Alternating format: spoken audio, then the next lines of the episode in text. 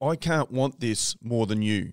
I can't inspire you if you're not willing to do the work. You have to want this.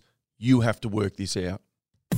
Yeah, the Building Better Humans Project podcast. Welcome. Be motivated and be inspired. Let's go. G'day team, Glenn Azar here, Building Better Humans Project podcast, day 27 of the Reset Challenge. It is Monday if you're doing this in real time. And on the weekend, I was fortunate enough for my team and I to work with the East Women's Rugby League team here in Brisbane. So the East Tigers. And the girls came in with their coaching staff. We did an hour where Alyssa and I keynoted with them. And then we did an hour of a dog squad session. And for those outside of Brisbane, dog squad is where we do a team based workout. So we put you in teams of two, three, four people, and you have a workout that you must do with your team.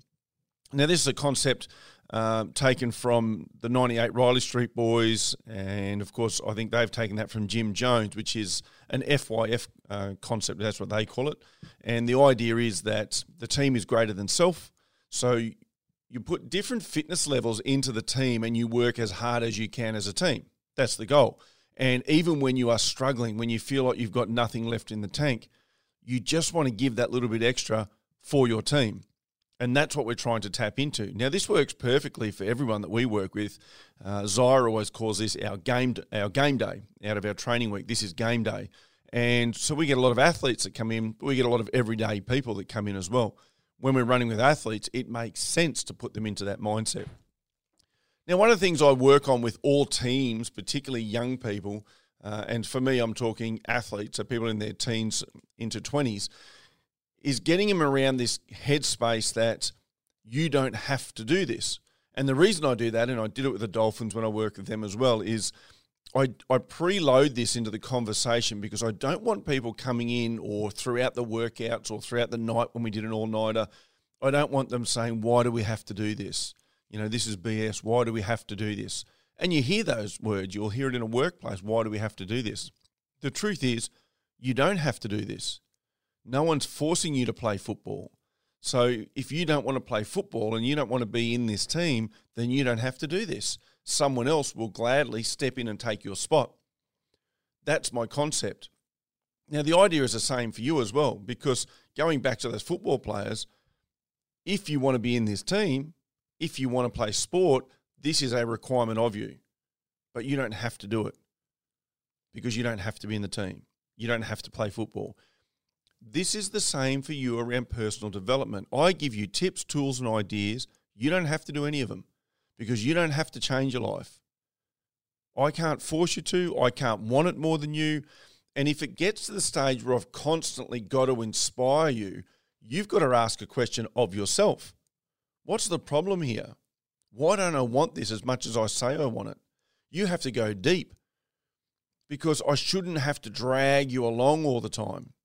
And I say that because I experienced it in the gym. You know, what's the best way to get up in the morning? Well, just get up. If you want the truth, what's the best way to get up early in the morning? Set your alarm, and when it goes off, get out of bed. That's it. There's no five steps, there's no secrets, there's no set your alarm. When it goes off, get out of bed. Now, the deeper question is if I'm not able to get out of bed in the morning, if I'm not able to do that university assignment, if I'm not able to read that book, listen to that podcast, or do that personal development, why not? What's stopping me? I'm not physically incapable of doing this. I can get out of bed because I do it at some point when I want to. I can read because I'll read what I want to.